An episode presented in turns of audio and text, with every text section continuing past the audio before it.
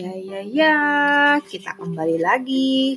Sampai di mana nih tadi? Hmm, Sampai. sampai waktu siap-siap eh, naik ke panggung ya. Ya.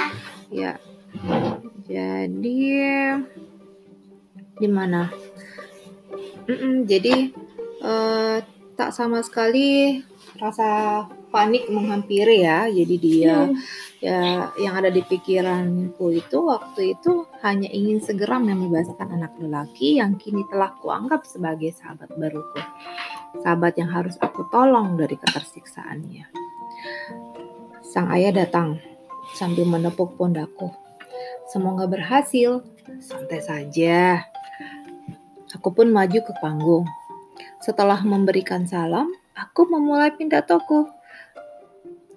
Hadirin sekalian, banyak orang berkata bahwa anak merupakan generasi penerus sebuah bangsa. Namun masih ada saja perlakuan penyiksaan terhadap anak. Dan saya sudah pernah melihat secara langsung dengan mata kepala saya sendiri. Betapa memprihatinkan sekali anak itu. Mungkin kalian semuanya berpikir kalau pernyataan saya ini palsu. Tapi tidak. Saya punya sebuah bukti. Kemudian, Anita dengan cepat menunjukkan foto anak itu di layar. Terlihat seorang anak lelaki kurus kering sedang memakan roti. Lalu aku berkata dengan keras, Hadirin sekalian, inikah yang dimaksud dengan mempersiapkan anak menjadi penerus bangsa? Inikah yang dimaksud menyayangi anak? Tidakkah ini bertentangan dengan apa yang sering kita ucapkan? Karena itu, mari di hari anak nasional ini, kita selamatkan anak ini. Seketika itu pula, para penonton, bahkan dewan juri setuju dengan perkataanku. Sepertinya foto Korea Anita itu telah menggerakkan hati mereka untuk menolong anak itu. Tiba-tiba saja dengan gemuruh, semua orang berbondong-bondong keluar ruangan dan memintaku untuk menunjukkan tempat anak yang terkurung di gubuk itu. Mereka juga ingin menolong anak itu. Aku berjalan paling depan untuk menunjukkan lokasinya. Saat melewati desaku, semua warga desa jadi geger. Begitu pula Pak Sidik tampak tergopoh-gopoh. Inilah tempatnya anak itu. Tentunya juga masih berada di dalam gubuk ini.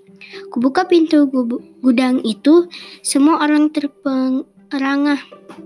Tanpa diko dikomando, orang-orang spontan langsung membebaskan ikatan rantai dan tali pada tangan dan kaki anak laki-laki, anak lelaki yang malang itu.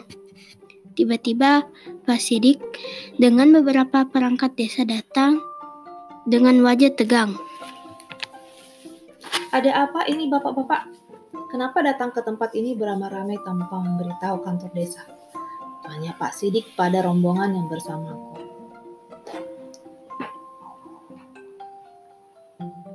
Siapa yang mengur siapa yang mengurung mengurung anak ini?